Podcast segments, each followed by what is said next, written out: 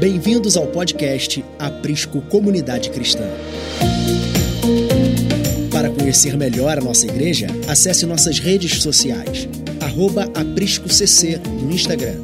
Estamos também no YouTube e nos agregadores de podcast. Procure por Aprisco Comunidade Cristã. Esperamos que esta pregação edifique a sua vida. Aleluia. Amém. Boa noite, irmãos. Paz, estão bem? Estão inteiros? Ismael, acho que eu deixei a minha garrafa com água dentro da mídia. Vê para mim. Ah, tá aqui, tá aqui, Ismael. Desculpa. Eu tô meio aéreo. Amém. Quero saudar a gloriosa igreja com a paz do Senhor. Vocês estão bem? Aleluia. Só reforçando aqui dois avisos rápidos. Sábado, devido à movimentação de obra e a reunião com a liderança, uma mentoria, que nós só temos um tempo específico antes de entrar o mês de maio e nós não fizemos a mentoria esse mês. Nós vamos estar se reunindo no sábado lá na minha casa, não é isso? Então, os líderes já estão cientes aí. E por esse motivo e por uma série de outros motivos, nós cancelamos a movimentação das mulheres nesse, nesse, nesse sábado agora. No domingo de manhã, que é 1 de maio, quem lembra o que é 1 de maio? Aniversário do Felipe. Ele vai estar aqui tomando café com a gente. Inclusive, eu vou enterrar os ovos no sábado à noite para atacar nele no domingo de manhã. Quem é dessa época aí da escola, irmãos? Não tem mais isso, né? Né? Ovo tá caro, essa é a melhor resposta. Né? É, eu sou desse tempo, irmão. Aniversariante ganhava ovada, lembra disso? Essa geração não tem mais isso, não. Lembro uma vez que tomei uma surra do meu pai porque eu faltei aula para ir de ônibus tacando ovo nos outros. E um idiota de um amigo meu jogou ovo dentro da, do barzinho do meu pai. E meu pai é aqueles mineiro brabo, aí ele começou a cavar o responsável. E viram o uniforme, e ele foi na escola e descobriu o cara que jogou ovo.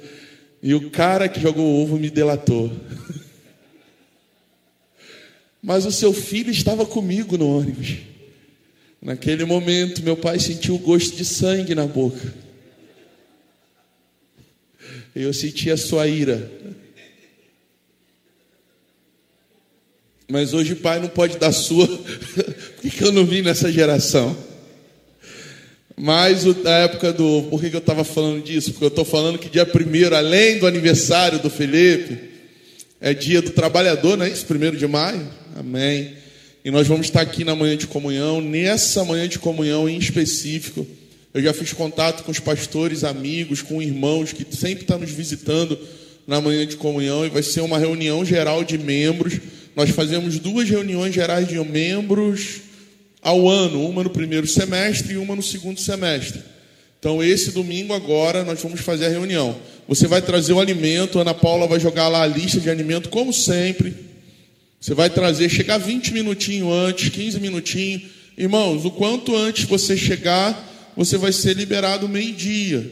Então, assim, às vezes fica reclamando, poxa, acabou meio-dia e meio, mas você chegou aqui 11 da manhã. Só deveria ter o direito de reclamar quem chegou no horário. Acho que isso é justo.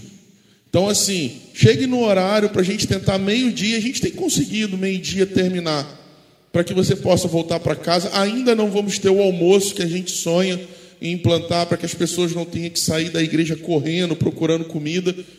Mas a gente vai conseguir implantar esse almoço em nome de Jesus. Eu acho que é bom para a igreja, é importante. Então, domingo que vem é restrito aos membros da casa.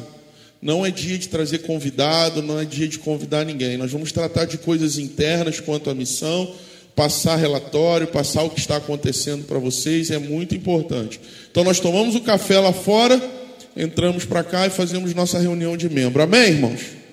Então é, é, esse momento é muito importante. Abra sua Bíblia no livro de 1 Samuel, capítulo 17. É... Algum tempo atrás eu preguei aqui sobre o arquétipo. Nossa, meu dedo está cheio de tinta. Meu Deus. Há um tempo atrás eu, eu preguei sobre o arquétipo de Davi. Quem lembra dessa palavra? Arquétipo tem a ver com modelo, padrão.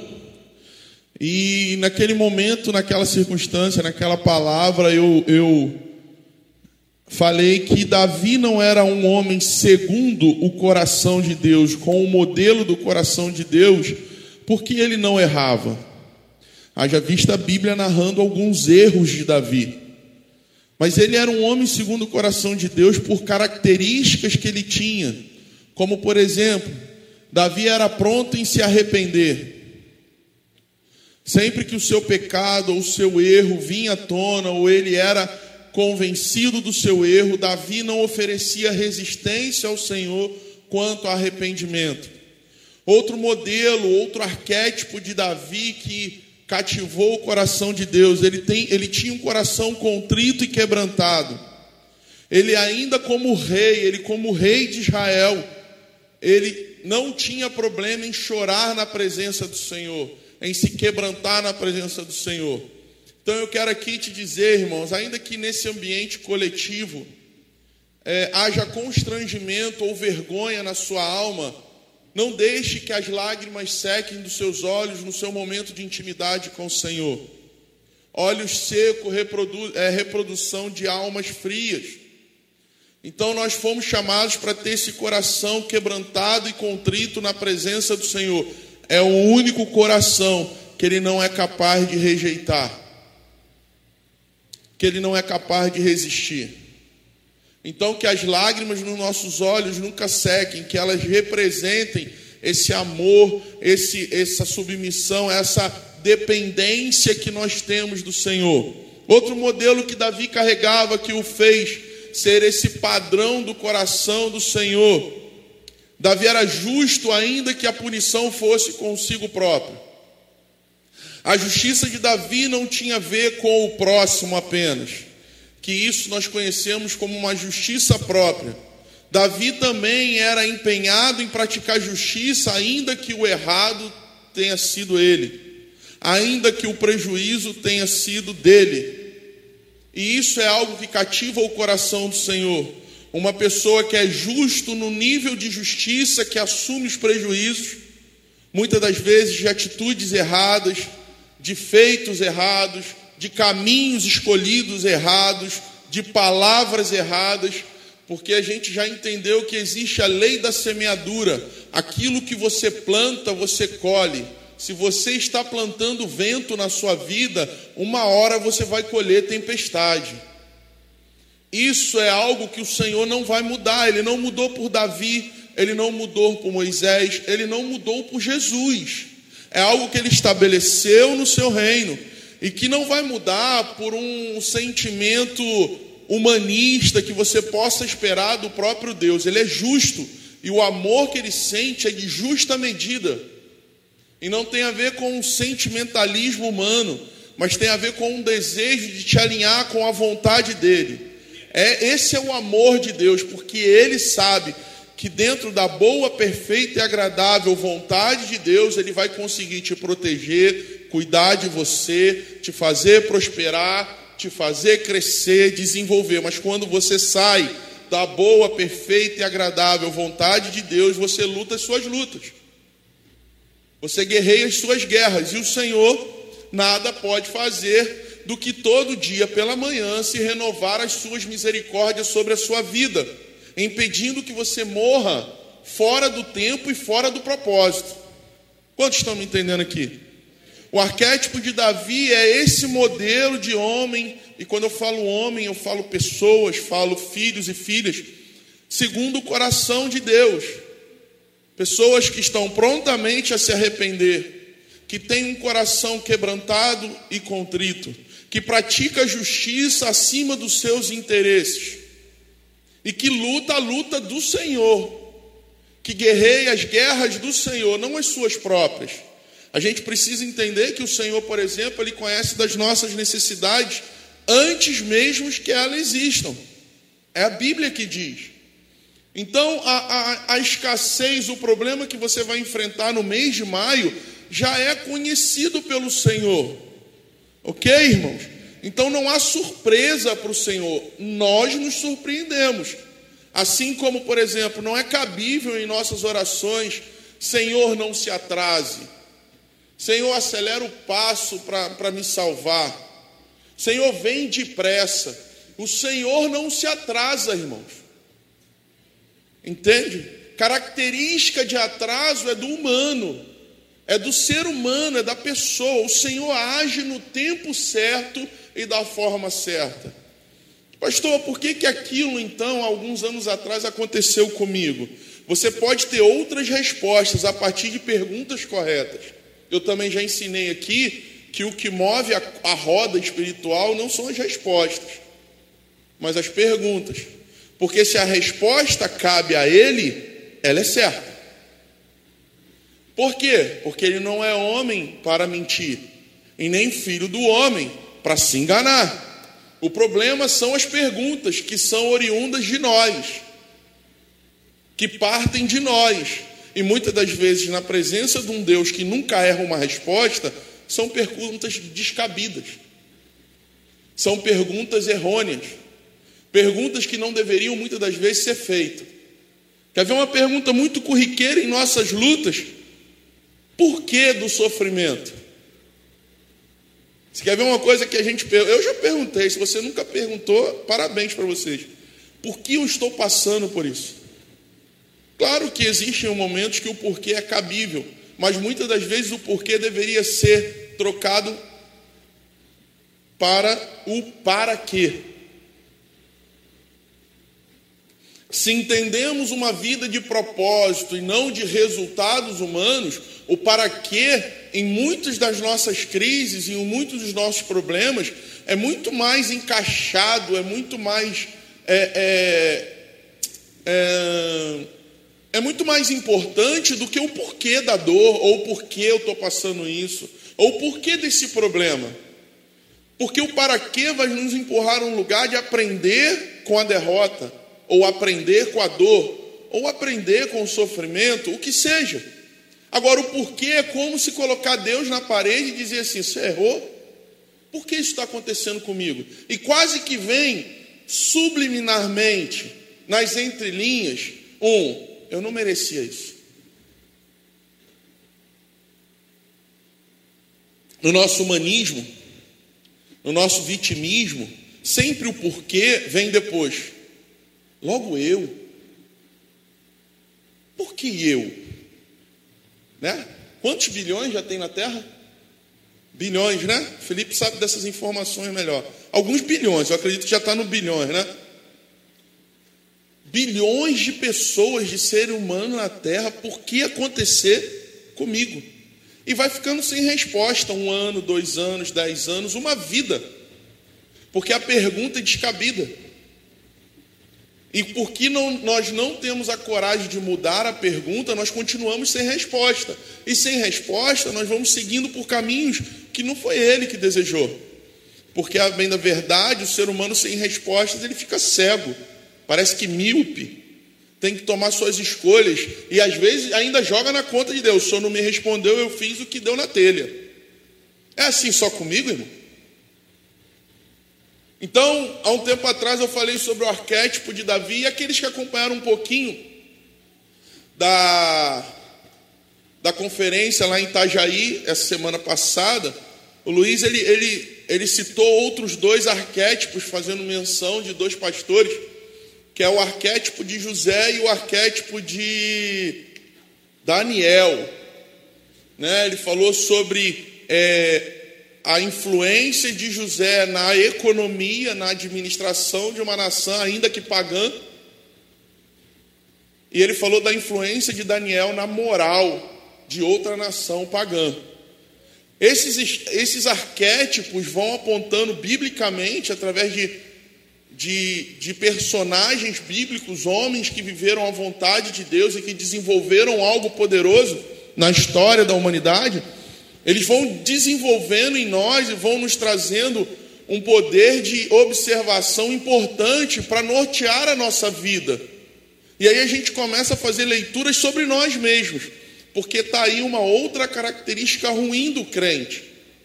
Nós somos especialistas em ler os outros e terrivelmente ruins em nos ler. E quando nos lemos, parece que há uma tendência em amenizar os problemas e potencializar as soluções. Né? A, a, a antiga crise do espelho. Olhar para o espelho e o que, que você está vendo? O grande desafio é ver hoje uma pessoa melhor que a de ontem.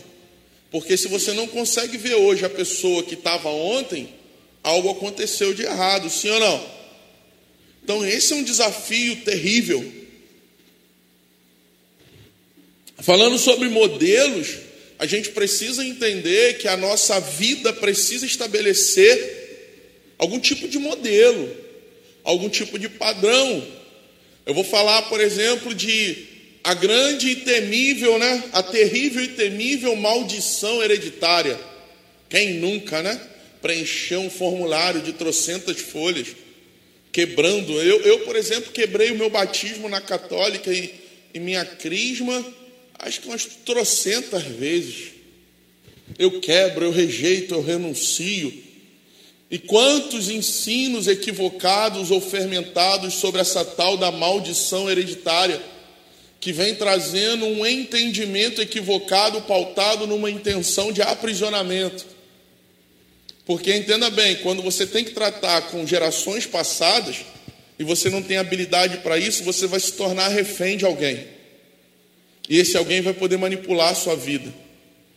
Pelo simples fato que você tem preguiça de se aprofundar na Bíblia e encontrar no Senhor respostas para algumas das suas dúvidas.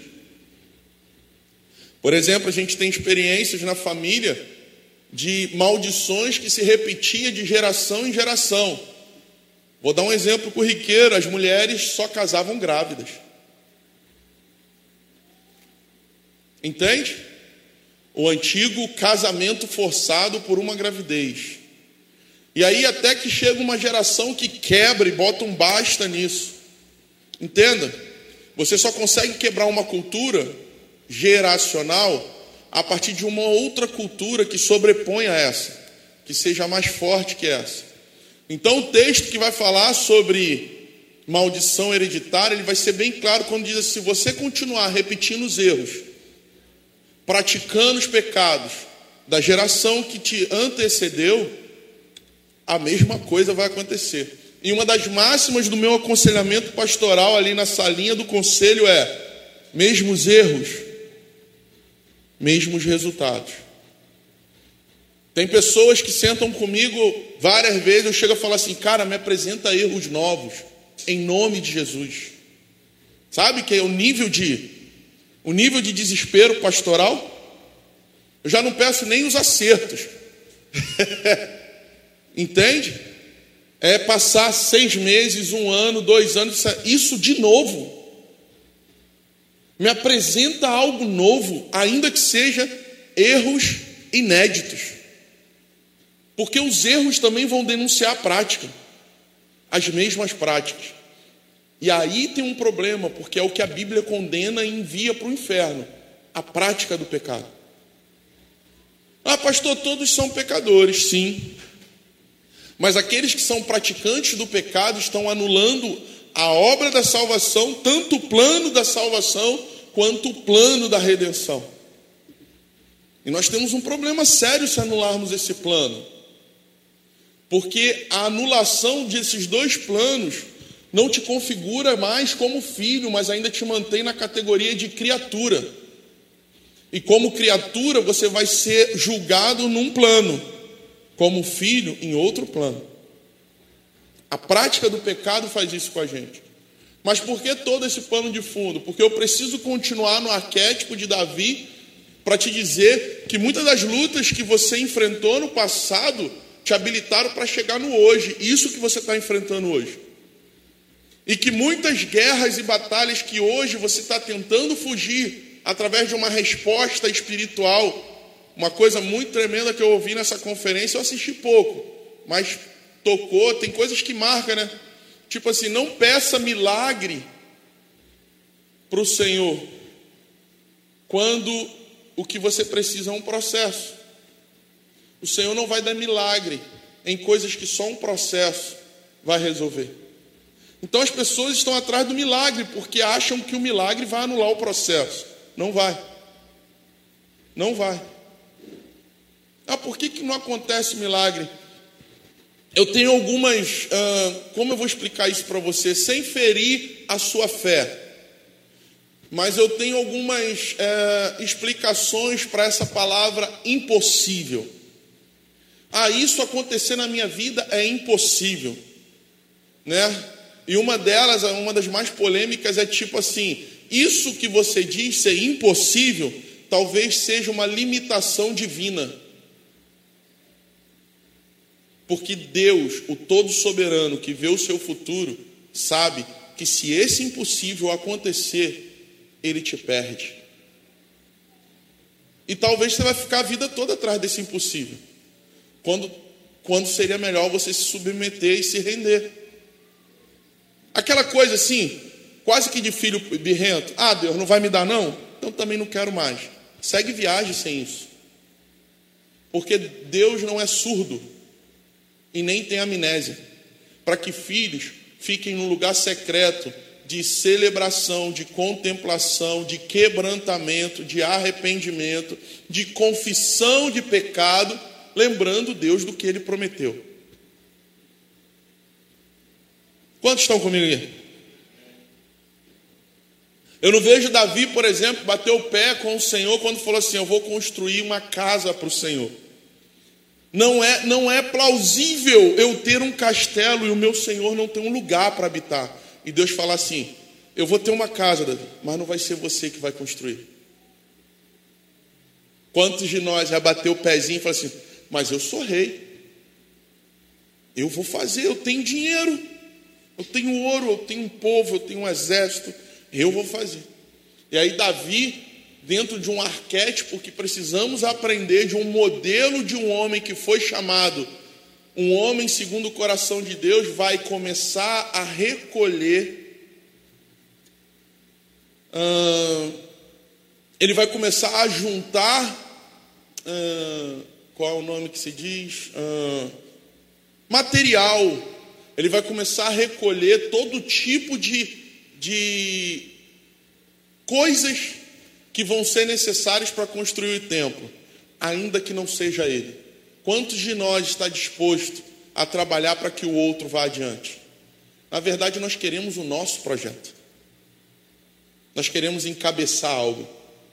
Porque só tem graça se nós estivermos à frente. Davi entendeu isso sendo rei, irmãos. Quando, quando Deus diz não a Davi, Salomão era pequenininho ainda, ele teve que passar pelo teste do tempo. Marcos Gregório, quem lembra disso? Palavra que muito marcou minha vida. Quem lembra? É assim, ó. O milagre passa pelo teste do tempo. Hã? Quando eu ouvi isso, eu falei, ah, é por isso. Não aconteceu até hoje, mas amém. Você acha que o Senhor não colocou impossibilidades em mim celestiais para não me perder? A gente ora muito por portas abertas. Deveríamos orar, Senhor, fecha as erradas. Entende? Talvez a gente está gastando tempo em coisas que são praticadas há anos e a gente não parou para pensar. Eu vou lutar contra o espírito de Jezebel. Você deveria combater o espírito de Acabe. Porque Jezabel só existe onde tem um Acabe. E se você alinha Acabe, Jezabel perde força. Mas não, a gente quer fazer batalha espiritual, quer dar sete voltas no quarteirão, fazer xixi no poste. Ah, não, isso era só no meu tempo. A gente quer tocar a trombeta e dar ordem aos muros, que caia Jericó.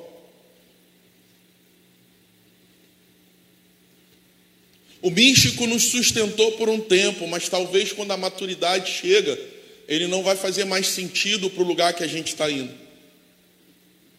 Davi entendeu bem isso.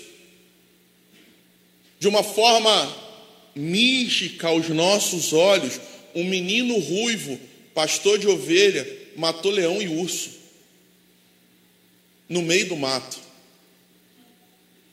Isso é uma coisa que na nossa mente humana é meio incoerente, sim ou não? Mas quando ele apresenta isso diante de Saul, ó, é porque parece muitas das vezes que nós estamos apresentando a nossa marca, as marcas que carregamos ou as conquistas que já tivemos como alguém que tem dúvida. Eu quero te dizer uma coisa: se você tem dúvida sobre si próprio, quem você quer que acredite em você? Parece que a gente está por trás, maquiado de uma falsa humildade, onde não, não, não, eu não quero esse lugar. Problema de identidade. O problema de identidade, ele só não faz você querer ser alguém que Deus não te chamou para ser, mas ele também te faz fugir daquilo que Deus te chamou para ser. O problema é para cima e para baixo, irmãos. A gente vai ter que trazer o prumo para a nossa vida e entender que forçar a porta é errado, mas fugir da porta que Deus abre também é. Quantos estão entendendo comigo aqui? Você precisa entender que cumprir um propósito na sua vida não tem mais a ver só com a sua vida. Eu tenho ensinado isso aqui. E 1 Samuel capítulo 17 vai falar sobre o momento que Davi se apresenta para Saul e conquista o direito de enfrentar um gigante. Ah, irmãos, a gente queria ter o direito de tudo: direito de estar na fila da bênção, direito de conquistar patrimônio, de ser bem-aventurado, de ser próspero, de ser rico, de ser multimilionário, de ser uma pessoa muito influente, muito famosa, mas, pô, descer não vale enfrentar um, um, um gigante. Vamos ler a Bíblia, verso 32, 1 Samuel, verso 32.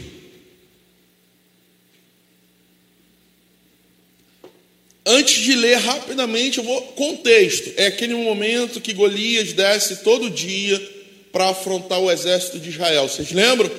Aquele momento ali, de um lado os filisteus, do outro lado Israel, Saul, morrendo de medo, nenhum guerreiro de Israel se prontifica a enfrentar o guerreiro dos filisteus. Uma guerra que seria resolvida com uma briga. Uma guerra onde muitos morreriam seria resolvido com a morte de apenas um ok? Sem romance.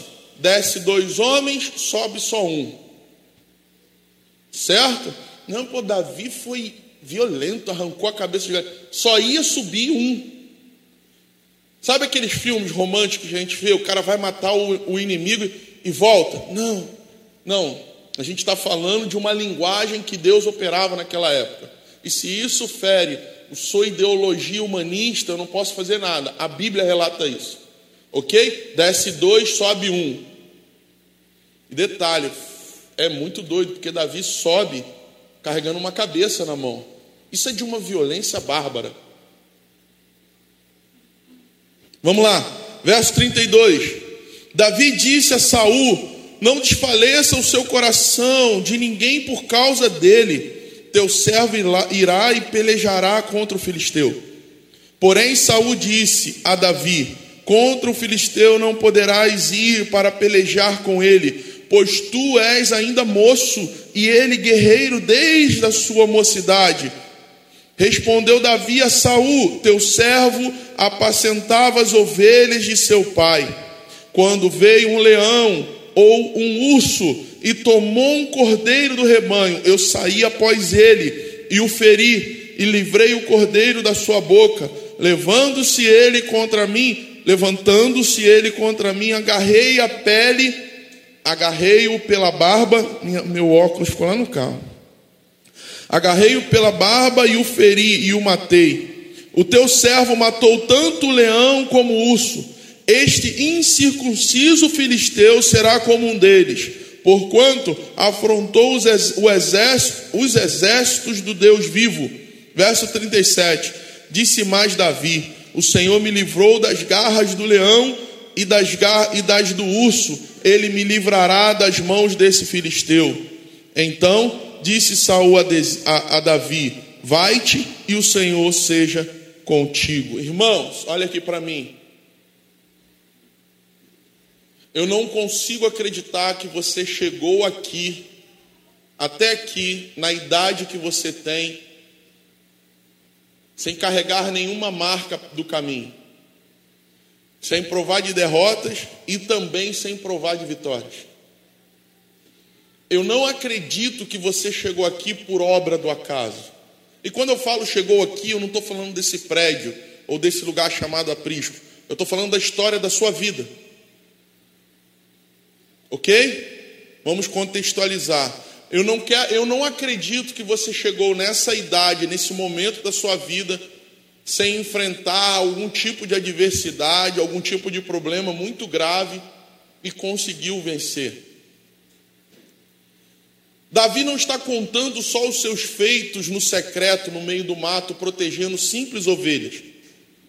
Davi está contando isso como quem viveu com autoridade. Davi não está falando para qualquer um. Davi está na presença do rei. E na presença do rei só fala quem tem certeza. Esse é um dos problemas da nossa oração. Estamos tratando Deus como amiguinho. Na presença do rei, se entra sabendo quem é o rei.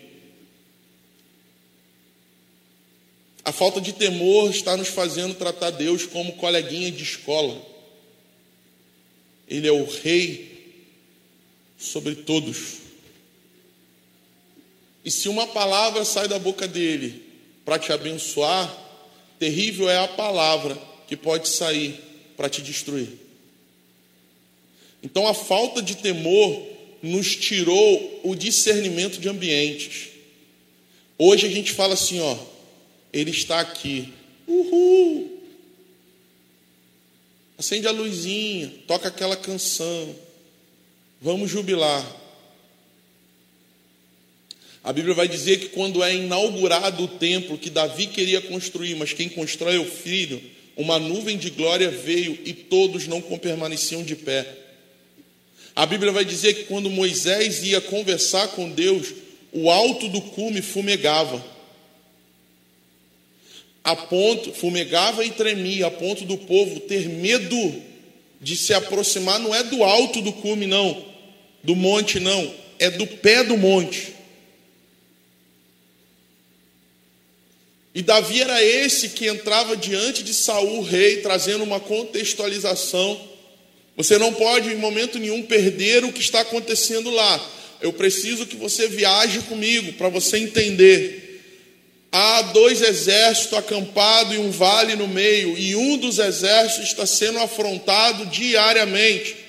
Nesse exército existe um rei que está sentado numa tenda, vendo a afronta, sendo envergonhado diariamente. Deixa eu te dizer uma coisa: o ânimo de, de Saul não estava para brincadeira. Vocês estão entrando na história comigo? Como você acha que se sentia um rei de uma nação sendo afrontado diante da sua própria nação? Saul não estava para brincadeira com o menino. Estão aqui comigo? Faz sentido? Agora é, estão usando muito essa pergunta. Faz sentido para você? Né? Nenhum rei, sendo envergonhado diante do seu exército, ia sentar para dar ouvido para um menino contar lorota. Ok? E Davi chega diante de Saul e conta tudo isso. Mas o que eu quero te apegar aqui é o seguinte: ele estava contando de uma forma em que Saul abriu mão do seu melhor guerreiro para enviar um menino. Entra comigo aqui. No exército de Israel também tinha um guerreiro, sim ou não? Mas o que ele apresentava com uma história de que matou um urso e um leão era um menino franzino que jamais tinha participado de uma guerra. Que autoridade era essa que Davi apresentou para Saul? Eu quero falar sobre o momento em que a sua aparência não reflete quem você é. Amém. O momento em que as pessoas duvidam daquilo que você carrega pela sua, pelo seu exterior, por aquilo que você apresenta. E você sucumbe por um problema de identidade à opinião daqueles que só te veem por fora. Davi foi levar um lanchinho para os irmãos. E viu toda a cena que os irmãos tinham que engolir todos os dias. Homens provados em guerra, guerreiros, portando armaduras e armas. E um menino franzino que há pouco tempo atrás tinha sido ignorado na casa do pai, quando montaram um banquete para a chegada de Samuel e esqueceram ele no mato. Davi nunca precisou de um tratamento é, especial para saber quem era. E aqui vem um problema: se você não conta seus feitos com autoridade, você tem problema na sua identidade. E se você tem um problema na sua identidade, alguém vai colar do seu lado e vai dizer quem você é. Porque quem não tem identidade absorve qualquer uma. Quantos estão me entendendo aqui? Só quem carrega as suas marcas é você. E você não pode cobrar de outro que sinta a sua dor. Agora, você também não pode aceitar ser aquilo que os outros dizem que você é. Davi entra para a tenda do rei. Sabe o que é a tenda do rei? A tenda do rei só os comandantes entravam. E o menino abusado, entregador de quentinha, entrou. Sabe o que está acontecendo com essa geração?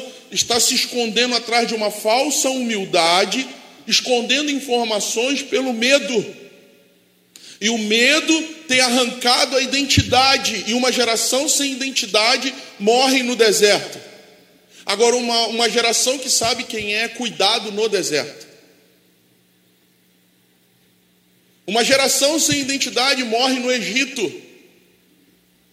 Mas uma geração que tem uma identidade como Moisés é criado dentro do tempo, dentro do castelo de Faraó e volta para o seu propósito de libertar o povo. No momento certo, a sua identidade precisa te arrastar para o propósito. Mas se você anda na terra sem identidade, você vai absorver a identidade de qualquer um. O que que Saul quer fazer com Davi nesse momento? Tá bom, meu filho. Você vai descer, mas coloca a minha armadura. Você lembra disso? Só que a armadura era de Saul, não cabia em Davi. Para de se esconder atrás dessa falsa humildade e assume quem você é em Deus ainda que o preço seja descer ao vale e enfrentar o gigante. Matando ou morrendo, você tem que ser aquilo que o Senhor te gerou para ser. Porque senão, você vai se tornar aquilo que as pessoas que veem você por fora dizem que você é. E aí você está frito. Porque você pode correr o grande risco de ser próspero naquilo que Deus não te mandou fazer e virar o maior miserável que caminha pela terra.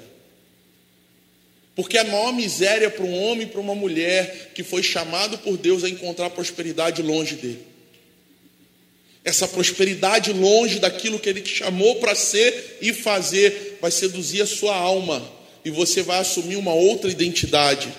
E é essa identidade que vai te destruir. Davi entendeu que ele não precisava de uma armadura de Saul para derrotar o gigante. E muitos podem achar que isso foi soberba. Eu quero te dizer, o moleque sabia quem era.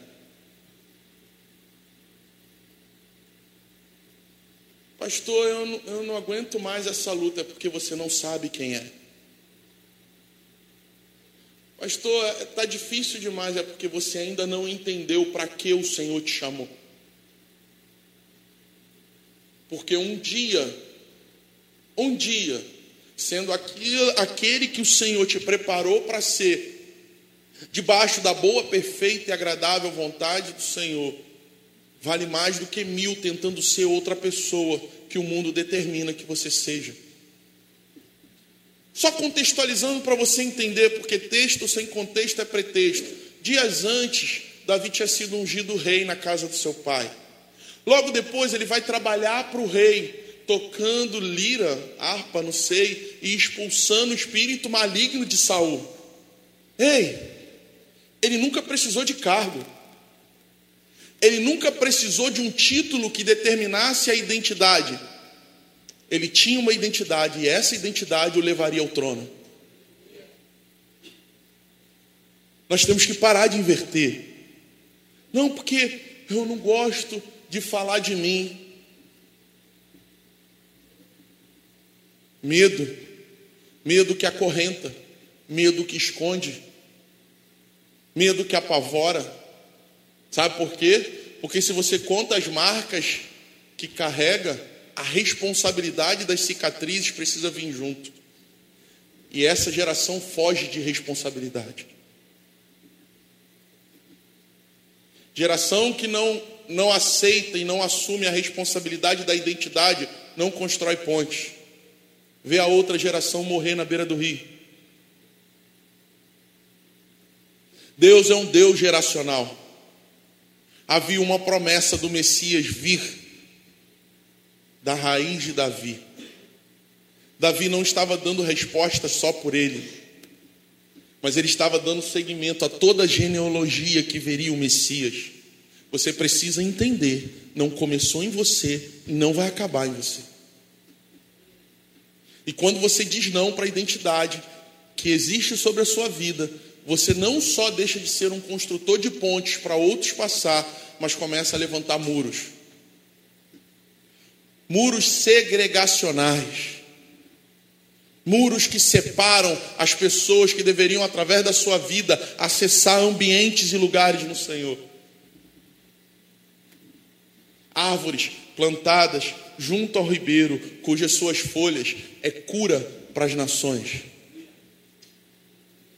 Quando você escolhe sair de perto do ribeiro de águas vivas, as suas folhas se tornam amargas e não cura mais ninguém, nem a si mesmo.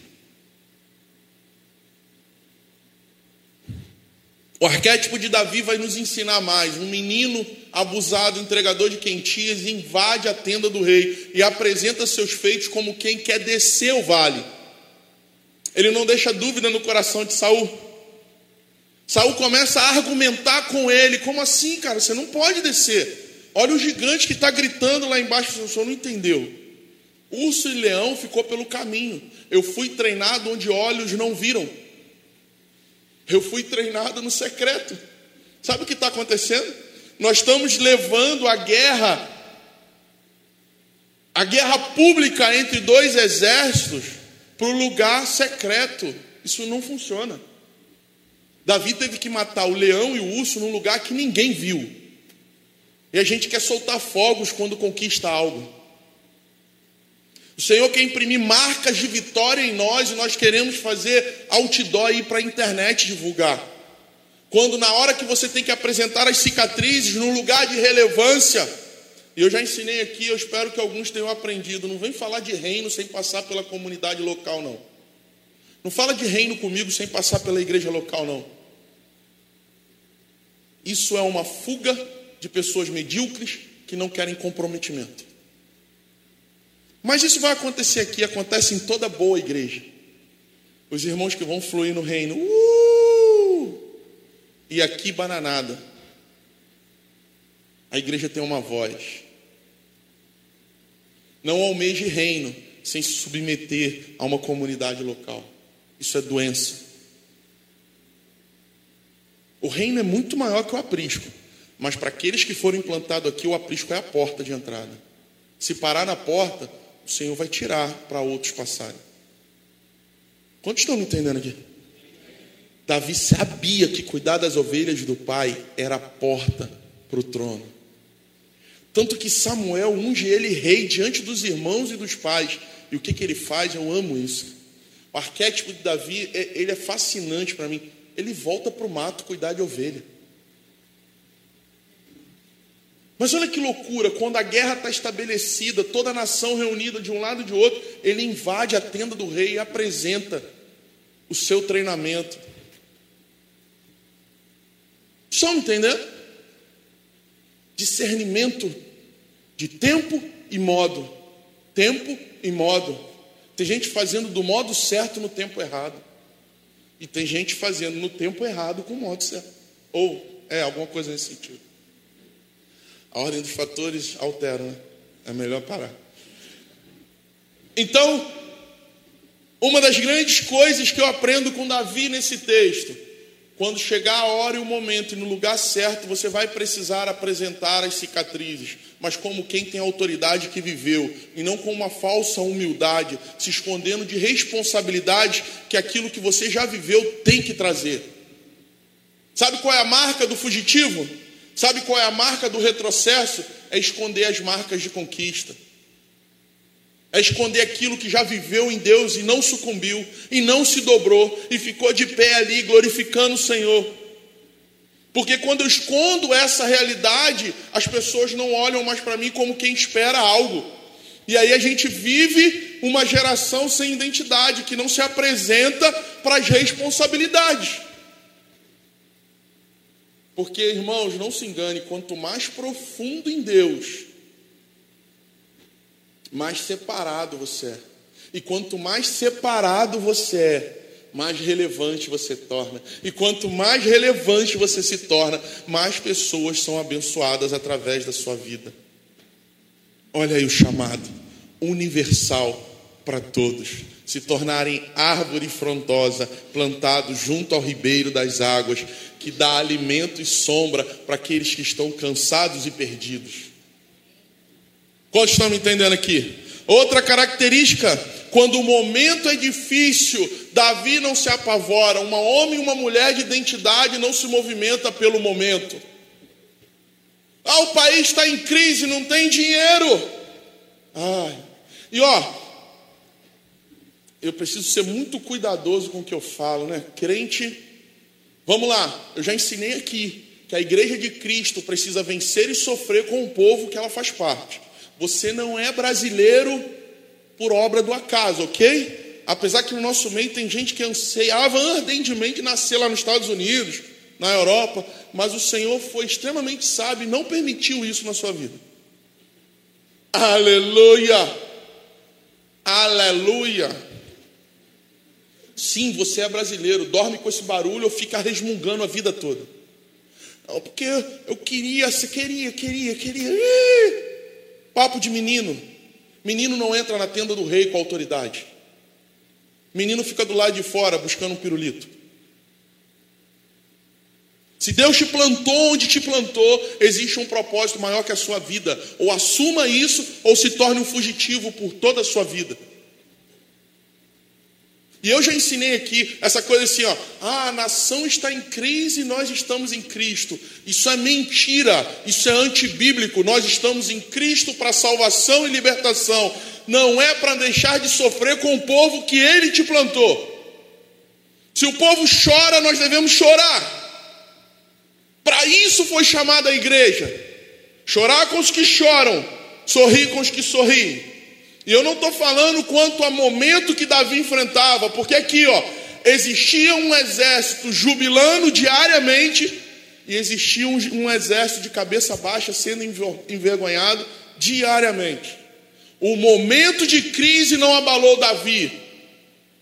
Então aqui, se nós vivemos um momento de crise na nação, não tem dinheiro para nada, o que, que a gente faz? Senta e chora? A igreja precisa ser luz no meio das trevas. E a Bíblia vai dizer que o Espírito Santo é aquele que consola, mas também que capacita. Se nós não formos sal, por onde vivemos, para que, que serve o sal que não salga? Jogar ao chão e ser pisado. Eu não estou falando de uma incoerência e uma irresponsabilidade, eu estou falando de fé, de esperança.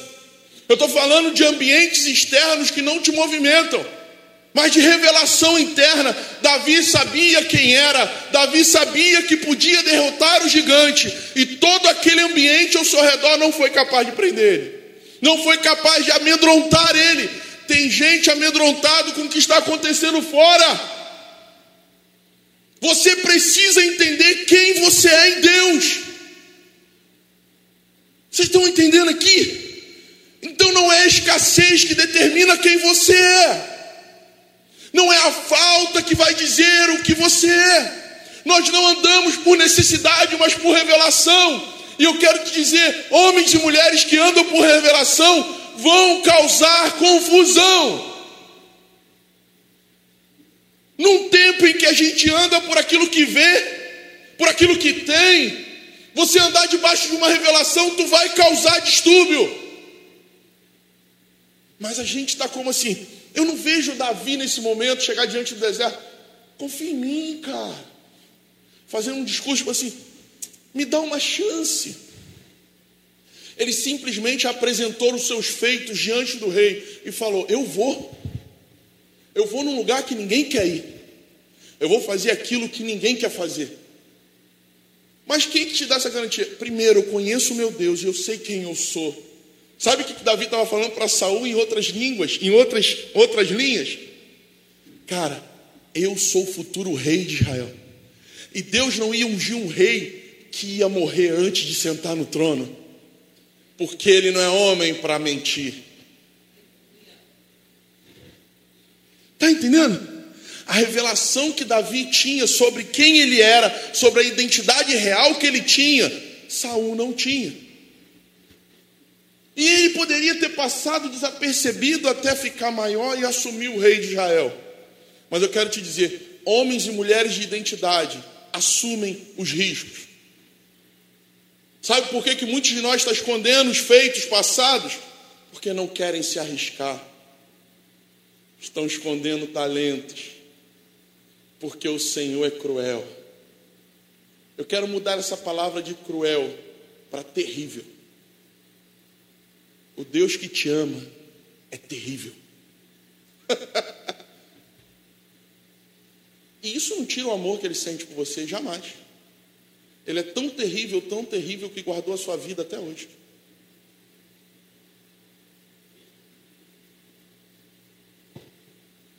Alguns aqui nesse prédio já desejou até a morte outrora. Mas ele é terrível. Ele não age debaixo do que você quer. Uh! Mas era mais fácil morrer. o Senhor nunca fez pelo que é mais fácil. A falta de identidade sempre te faz procurar o mais fácil. A falta de identidade sempre vai nos apontar para o caminho mais curto, para o atalho, aquele lugar que não tem tanta pedra a estrada mais larga, a porta mais larga, a facilidade. Não, irmãos, tem que olhar para o vale. Uh, tem que ver o gigante. Tem que avaliar o tamanho da espada dele. Tem que descer o vale. Tem que ver do outro lado um exército inteiro te esculachando.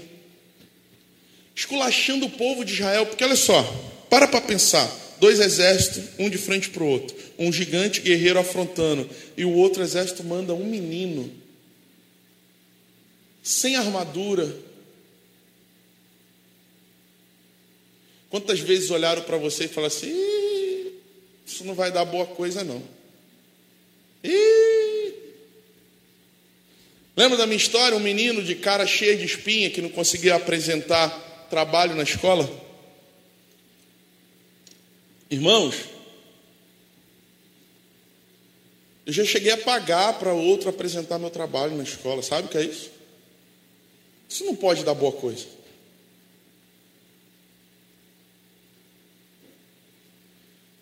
Mas eu fui angariando marcas. Essas feridas foram virando cicatriz. Até o dia que eu aprendi a entrar na tenda do rei. Tem gente com medo de entrar na tenda do rei.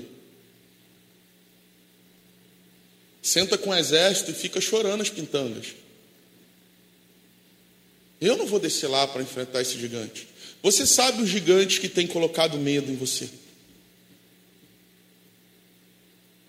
Já viveu coisas punks, mas tem medo de mostrar as cicatrizes e enfrentar o gigante está sucumbindo a medo da alma e não está dando ordem a ela. Davi entendeu o momento, ele fez uma leitura exata do momento. De um lado, um exército zoando, fazendo festa, tipo Maracanã, bandeirão. E do outro, um exército, ó, cara no pó. Mas não era de arrependimento, não, era de vergonha. Irmão, viaja comigo um pouquinho, eu gosto de viajar. Pensa na vergonha de um rei de olhar para o seu exército e perguntar aos seus guerreiros: ninguém vai descer? E ninguém levantar a mão. A igreja às vezes vive isso por falta de identidade. Irmãos, é, tá minha esposa aqui que não me deixa mentir. Com 15 dias de conversão e batizado, eu saí da igreja de 5 mil membros e fui entender o que é a igreja numa igreja que num tempo que não tinha nem luz. A gente teve que capinar o salão para cultuar. A Aline, crente desde o início da vida, né? Crente, aí depois que se converteu, começou caminhar. Ela não entendia como um novo convertido de 15 dias, 15 dias, sabe o que é 15 dias? Abandonar toda uma estrutura, que quem conhece sabe qual é a estrutura, para ir para uma igrejinha em Sulacap que estava fechada há 10 anos, cheio de mato, tento, sem luz. O primeiro culto foi a vela. Tira esse ar-condicionado daqui. Faz você sentar no chão para ver se você me escuta pregar 40 minutos. Uh!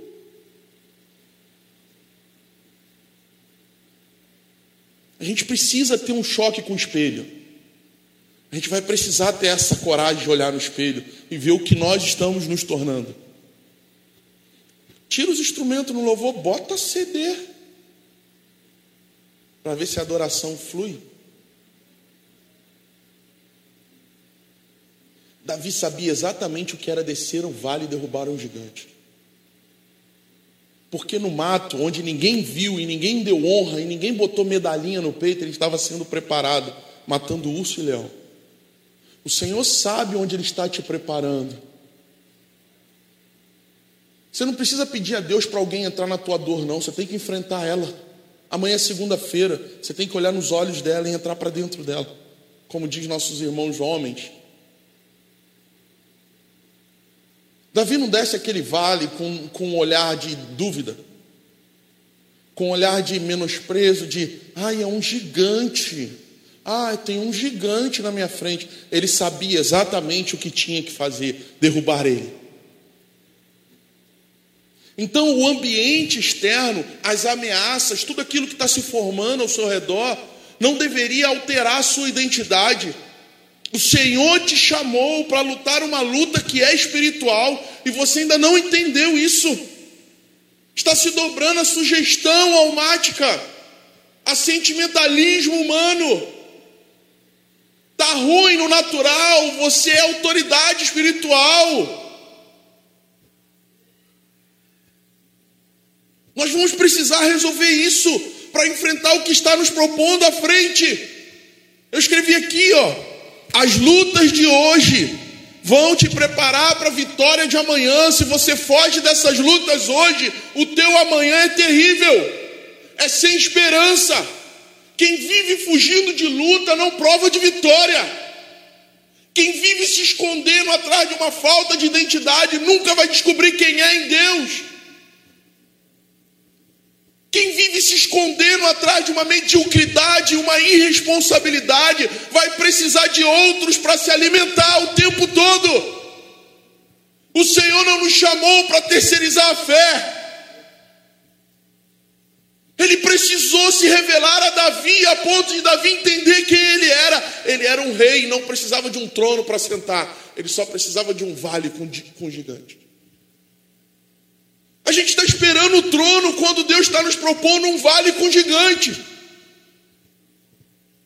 A Bíblia vai dizer que Ele nos conquistou reis e sacerdotes, e estamos agindo como escravos na senzala, comendo as migalhas que caem da mesa. Davi foi chamado pelo pai para entregar marmita. Um rei ungido pelo profeta da nação se submeteu a entregar marmita e ver o seu futuro exército sendo envergonhado. Nós não podemos ver a igreja do Senhor ser envergonhada e simplesmente ficar indiferente. O Senhor não nos chamou para municiar o inimigo contra a igreja. Deixa eu te dizer uma coisa: a igreja é o exército de Deus na terra. Nós fomos chamados para romper em regiões espirituais e conquistar. Nós não podemos engrossar as fileiras do inimigo, zombando e ressaltando os erros da igreja. A igreja de Cristo é gloriosa e santa. E ai daquele que se levantar contra ela, se tornará inimigo do Senhor. O Senhor não te chamou para ficar na internet tacando pedra na igreja. Ou você aceita a convocação do exército de Deus, que se chama igreja, ou cale-se. O pior desviado não é aquele que sai da igreja, mas é aquele que se posiciona contra ela. Ah, os inimigos de Deus cairão um a um. Mas, pastor, tem muito erro na igreja. Na igreja de Cristo, não. A igreja de Cristo é gloriosa e santa. O que há erro são nas pessoas que são pecadores e que falham. Davi sabia que o Senhor não podia errar, ainda que aquele exército estivesse em posição medíocre. O exército Deus poderoso, do Deus vivo, Criador de céus e terra, o exército de Israel sucumbindo a uma ameaça de um incircunciso. Quantas vezes o inimigo se apresenta a você e você se dobra diante de uma ameaça, diante da possibilidade de faltar? O Senhor não tem sido fiel com a sua igreja, o Senhor não tem estabelecido a sua igreja em regiões espirituais. O que lhe faltou para chegar até o dia de hoje? e se posicionar com a identidade que Deus te deu. Não, porque eu sofri um trauma em nome de Jesus, deixando as coisas que para trás ficam. Às vezes as pessoas olham a gente aqui pregando, acham que a gente nunca foi alvejado, que a nossa história é só tipo aquele lutador de MMA, 15, 15 lutas, 15 vitórias. Eu costumo muito contar dos mais antigos, vai conhecer do Mike Tyson. Um dos maiores campeões de boxe que o mundo já viu. Um fenômeno, mas que só podia lutar dois rounds. A primeira vez que ele teve que lutar, o terceiro ele perdeu. Nós não podemos ser esse que só sabe bater, bater. Hermínio fala uma coisa muito interessante. Homem de Deus não fica só mostrando as vitórias, mas mostra também o quanto resistiu às pancadas. E você resistiu até hoje. Quantas vezes você pensou que era o seu fim? E se você ainda não tem muito troféu nas mãos, você tem marcas. E essas marcas se tornam vitórias. Quantas pessoas estão precisando ver a sua cicatriz e através dela sentir esperança novamente? Mas nós nos calamos. Nós escondemos aquilo que já vencemos em Deus. E com isso, nós tiramos da geração que está vindo o poder do ensino e de provar do que Deus é bom, contar os feitos do Senhor. A gente só está contando os feitos do Senhor da Bíblia, o que o Senhor já fez na sua vida, o que o Senhor já venceu na sua vida. Tinha gente aqui que tinha que estar no crack, o mundo estava empurrando para o crack, hoje é pai de família.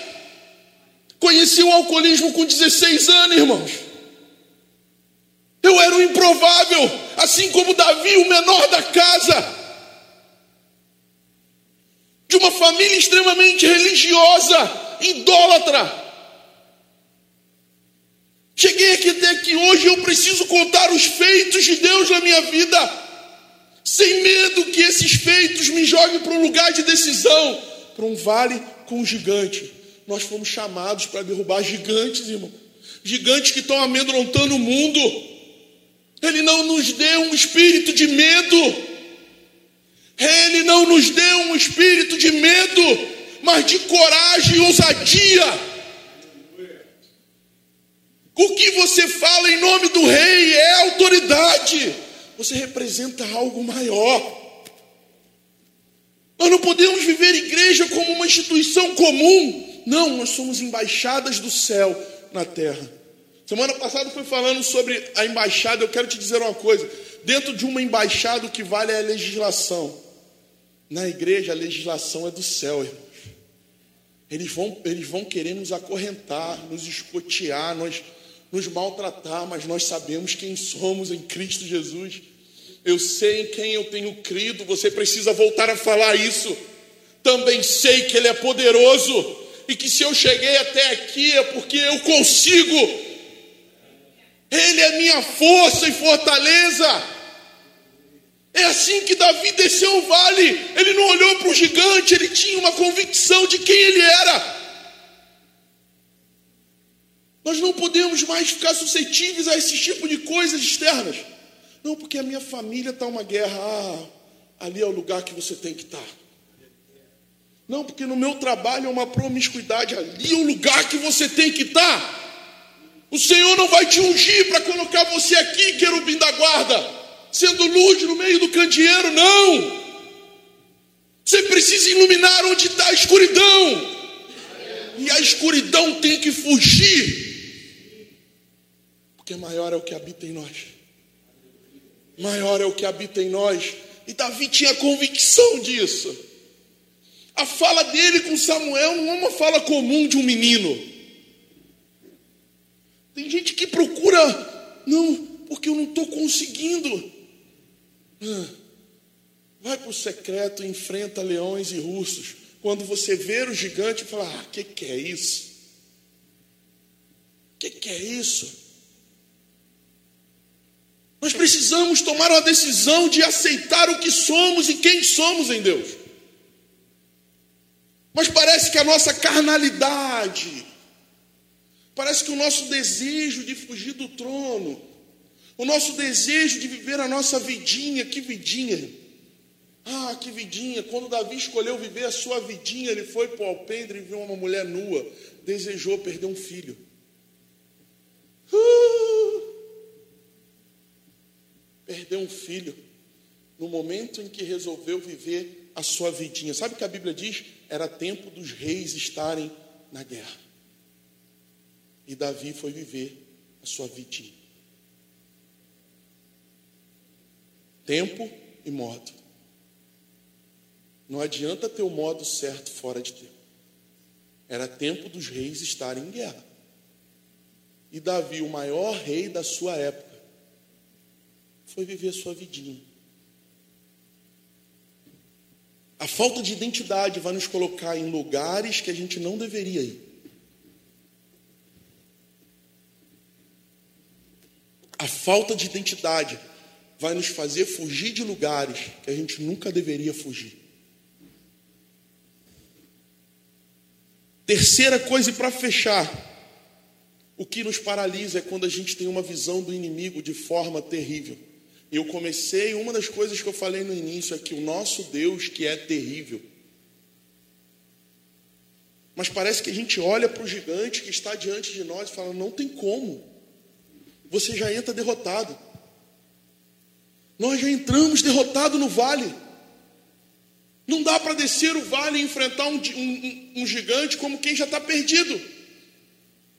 Não se entre. Eu, eu, vou, eu vou citar aqui o melhor time do Brasil, o meu Vasco. Eu preciso falar isso. Das poucas vezes que eu ainda vejo o jogo do meu Vasco, eu creio que ele vai ganhar. Porque se eu entrar no jogo perdido, eu não, não vejo. Sim ou não? Sim ou não, irmãos? Os flamenguistas aí, Flamengo e Liverpool, foi Liverpool lá no Mundial? Todo mundo falando Liverpool é o melhor Liverpool. Duvido que teve um flamenguista que não olhou aquele jogo e falou assim: tem que ganhar. Nós vamos ganhar, vai achar um gol, um gol sobrenatural, vai vir lá, entrou. Não importa, irmãos, ninguém entra num combate assumindo a perda. Ninguém entra numa situação que Davi estava entrando, descendo um vale, olhando aquele gigante diante dele. Não, não vai dar não. Não. Ih, estou morto. Estou morto. Tem gente que está indo para segunda-feira assim. A hiena. Quem lembra da hiena? Ó vida. Ó sorte. Tudo acontece comigo. Só eu que vivo isso. É o meu sofrimento. Davi não tinha opção. Eles, ó, oh meu Deus, eu vou falar isso, porque é importante. Esses dias a gente mexendo aqui numa obrinha. Obrinha. Uh, um tapinha na casa. Deus falou assim para mim: vai para um lugar que você não tinha escolha para voltar. Mas só vai para esse lugar quem sabe quem é. Sabe o que a gente está fazendo? Jogando farelo de biscoito pelo caminho. Para se precisar voltar, sabe qual é o caminho. Não se desce o vale para enfrentar gigante procurando por onde sai correndo. Desce dois, só sobe um. Deus falou claramente aqui, ó, a gente estava fazendo aqui, eu falei, mas, mas eu já percebi que o Senhor me leva para um lugar para fechar as minhas rotas. Tem gente aqui que está mais esperto que o Senhor, não vai. Já viu mula empacado? Não vai, porque sabe que se der o próximo passo, não volta mais. Então é melhor não dar. Se não é para descer o vale e enfrentar o, o, o gigante, nem entra na tenda do rei. Se não é para enfrentar o gigante de frente a frente e arrancar a cabeça dele, nem entra na tenda do rei. Porque se entrar na tenda do rei e um decreto for liberado, acabou para você. Vocês estão entendendo? Tem coisas na sua vida que você precisa dar o próximo passo para acabar a volta. Porque você já foi e voltou muitas vezes, não dá mais. Eu estava fazendo a obra aqui, eu falei, meu Deus, aonde isso vai terminar? Eu não sei. Mas eu preciso ir até o máximo para eu não ter mais volta. Só vai nesse lugar quem sabe quem é. Só vai para esse lugar quem tem a convicção de quem caminha com o Senhor. E é para esse lugar que eu estou te chamando. Filho e filha de Deus, não dá mais para você ficar medindo os passos. Há um tempo atrás, quando eu falo agora, um tempo atrás, muitos anos, o Senhor me deu uma palavra chamada sobre marginais da adoração. E a gente acha que marginal é aquele menino que fica no pano, dando golpe nas velhinhas, roubando o celular. Não. Marginal é quem vive às margens. Ok? Marginal. Quem é uma pessoa marginal? Ele vive às margens. A margem da lei, as margens da adoração. É aquele irmão, irmão que bota pezinho e vê, ah, tá gelado, não vou entrar não. Mas tem a visão de um profeta que diz que a água dava nos arteiros. Uh, e aí ela subiu até o joelho. E ela vai subindo até o lombo. E quando o profeta menos espera, ele não controla mais. É esse lugar que não controla mais que nós temos medo. Davi sabia que se entrasse na tenda do rei, ia ter que descer o vale. Nós estamos fugindo da tenda do rei. E nós precisamos mudar isso nessa noite. Você não precisa da armadura do rei. Dentro da sua medida, da sua porção, o Senhor é contigo. E o gigante que aparecer diante de você, você vai arrancar a cabeça. Porque o Senhor não ia te revelar quem tu és nele para te ver sucumbir. Vamos ficar de pé e vamos orar. Realidades e acontecimentos que te preparam para a guerra de hoje não são conhecidas por todos. Portanto, para de fugir. Para de fugir, porque isso que você tem medo hoje é o que vai te preparar para amanhã. Feche seus olhos, eu acho que é o momento é, é de reflexão. Não é uma palavra para mexer com o seu emocional e nem puxar a glória a Deus de você. A segunda-feira está prestes a chegar. Ah, ou você entra na presença do Senhor hoje e tira dele um decreto sobre a sua vida, liberando a sua identidade para vencer a segunda-feira, ou amanhã você não vai descer esse vale. Ah, pastor, eu tenho medo de crise. Crise é algo que gera problema, gera. Você quer ver uma coisa que gera problema é obra.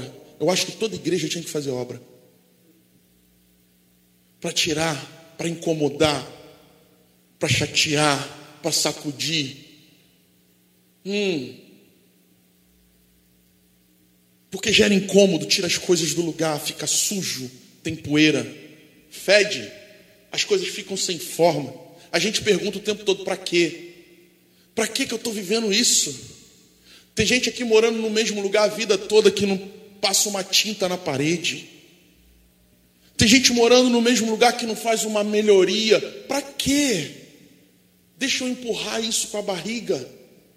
Não, irmãos, Deus não te chamou para empurrar nada com a barriga. Deus te chamou para romper em fé. Deus te chamou para provar de vitórias, porque a geração que vem depois precisa dos contos. Elas precisam ouvir da sua vida o que ele fez na sua vida. Seus filhos e netos precisam ouvir de você o que ele operou na sua vida.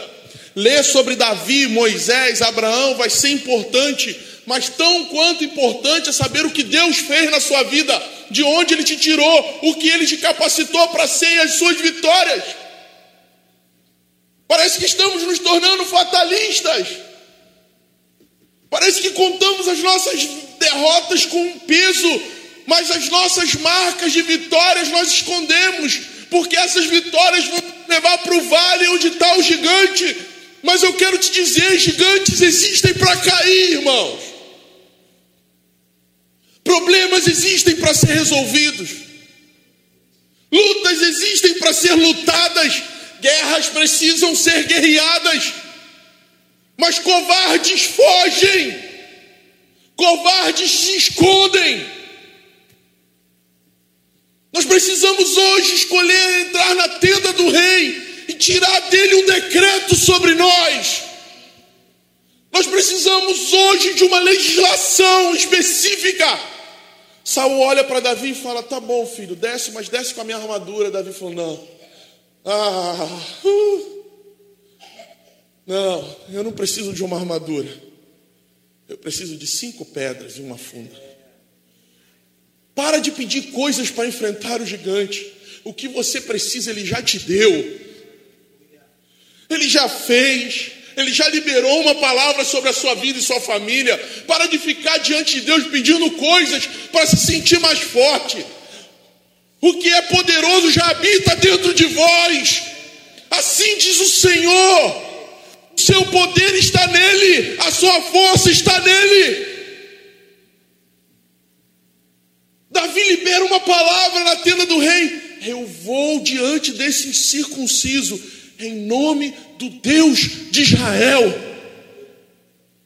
Tem alguns aqui que já deveriam falar, decretar na sua casa: Eu vou em nome do Deus do meu pai. E porque estamos nos calando, nos calando, tiramos esse privilégio dos nossos filhos. Eu quero escutar da boca das minhas filhas e do meu filho. Eu vou em nome do Deus do meu pai. Porque eu sei quem ele é. Eu sentei com meu pai e ele contou para mim quem é o Deus dele. Mas estamos tão com tanto medo do vale.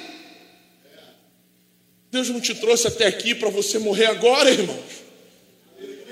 Eu oro para que todo medo seja retirado do seu coração todo medo de se comprometer com aquilo que o Senhor te chamou para ser.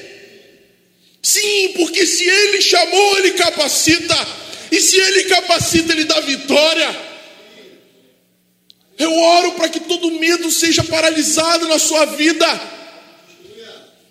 que todas as armadilhas de Satanás para paralisar você caiam por terra. Eu oro por um decreto de Deus sobre a sua vida nessa noite. Eu oro para que você escute, escute da boca de Deus audível um decreto sobre a sua vida que vai mudar o seu destino, que vai mudar a sua história. Você não precisa de uma musiquinha para tocar a sua alma. Você precisa ouvir o leão rugir dentro de você. Ele não está fora, irmãos, ele está dentro. Não, ele não vai vir, ele já veio. Não, ele não visita, ele mora. Em nome de Jesus, acorda do sono. Acorda. Eu oro por um despertamento e um chamado real sobre a sua vida. A sua família é sua, Ele te deu. Tome posse daquilo que Ele te entregou.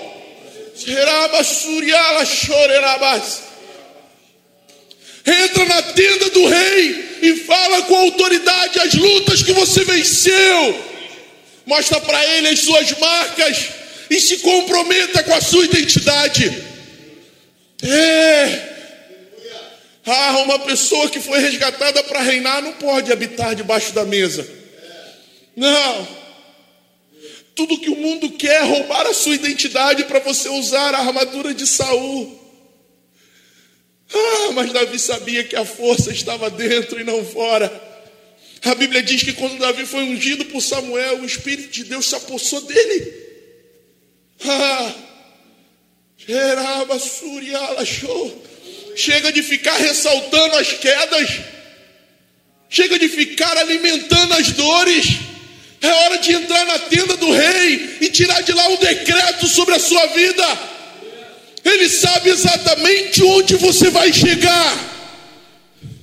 E você precisa descobrir isso quanto antes, porque uma geração está indo para o deserto e ela vai precisar encontrar vida lá no mesmo deserto que você passou. Se você não desentulha poços hoje, a geração que vem morre de sede. Não tem mais a ver apenas com a sua vida, saia dessa, dessa masmorra do egoísmo. É, em nome de Jesus, Senhor, nos ensina a ser igreja vitoriosa, poderosa na terra, homens e mulheres de autoridade no espírito, homens que caminham por revelação e não por necessidade. Ah, Senhor, as necessidades não diz quem somos. Nós reivindicamos hoje, Senhor, um decreto a nosso respeito. Ah, Senhor, em nome de Jesus eu oro para que homens e mulheres se levantem como igreja de Cristo, igreja gloriosa, e que pare de sucumbir a propostas da mente e da alma. Nenhum filho ou filha de Deus pode ser alvo de pena eu quebro isso na sua vida. Nenhum outro ser humano pode sentir pena de você. Você é filha do rei, você é filho do rei. Reivindique essa identidade em nome de Jesus. Você não precisa, você não precisa. Tudo que você precisa já está dentro.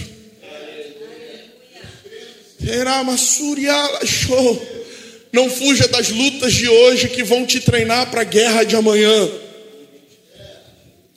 Não se esconda dos desafios. Desça o vale e enfrenta o gigante. Dois descem, um sobe. Esse problema da sua vida vai sucumbir. Resistir o inimigo e ele fugirá de vós.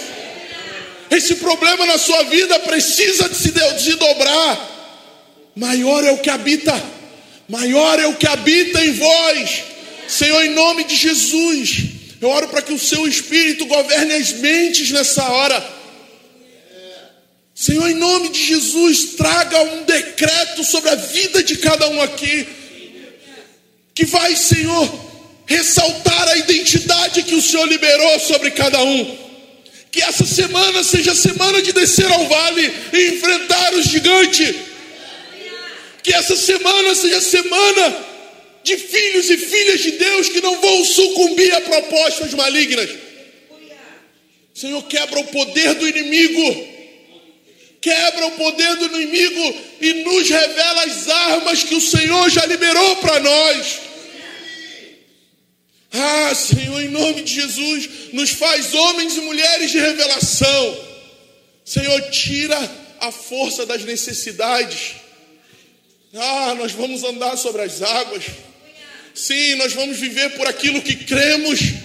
Ah, Senhor, em nome de Jesus, que venham os ventos, porque os nossos pés estarão na rocha. Que o Senhor te abençoe e te guarde. Hum. Que Ele faça resplandecer o seu rosto sobre ti. Que Ele tenha misericórdia. Oh. Hum. Que você possa testemunhar da vitória que está por chegar. Que você dê o próximo passo que vai te tirar as rotas de fuga. Eu oro para que você tenha coragem de entrar na tenda do rei. Ah, Senhor. Eu oro para que essa semana você olhe para as suas cicatrizes de forma diferente. Que elas anunciem a vitória que está por chegar e que você pare de fugir do vale. Vale é lugar do gigante cair.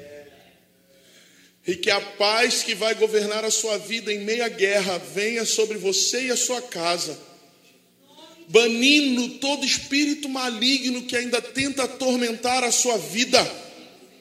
Eu oro por uma mente brindada com o capacete da salvação, e nada nem ninguém vai te roubar a convicção de que Cristo morreu para que você tenha vida e vida em abundância. Eu oro pela queda dos gigantes na sua vida e que você tenha coragem de dar o próximo passo. Em nome de Jesus, Deus te abençoe uma semana de vitória sobre você e sobre a sua casa. Vá em paz.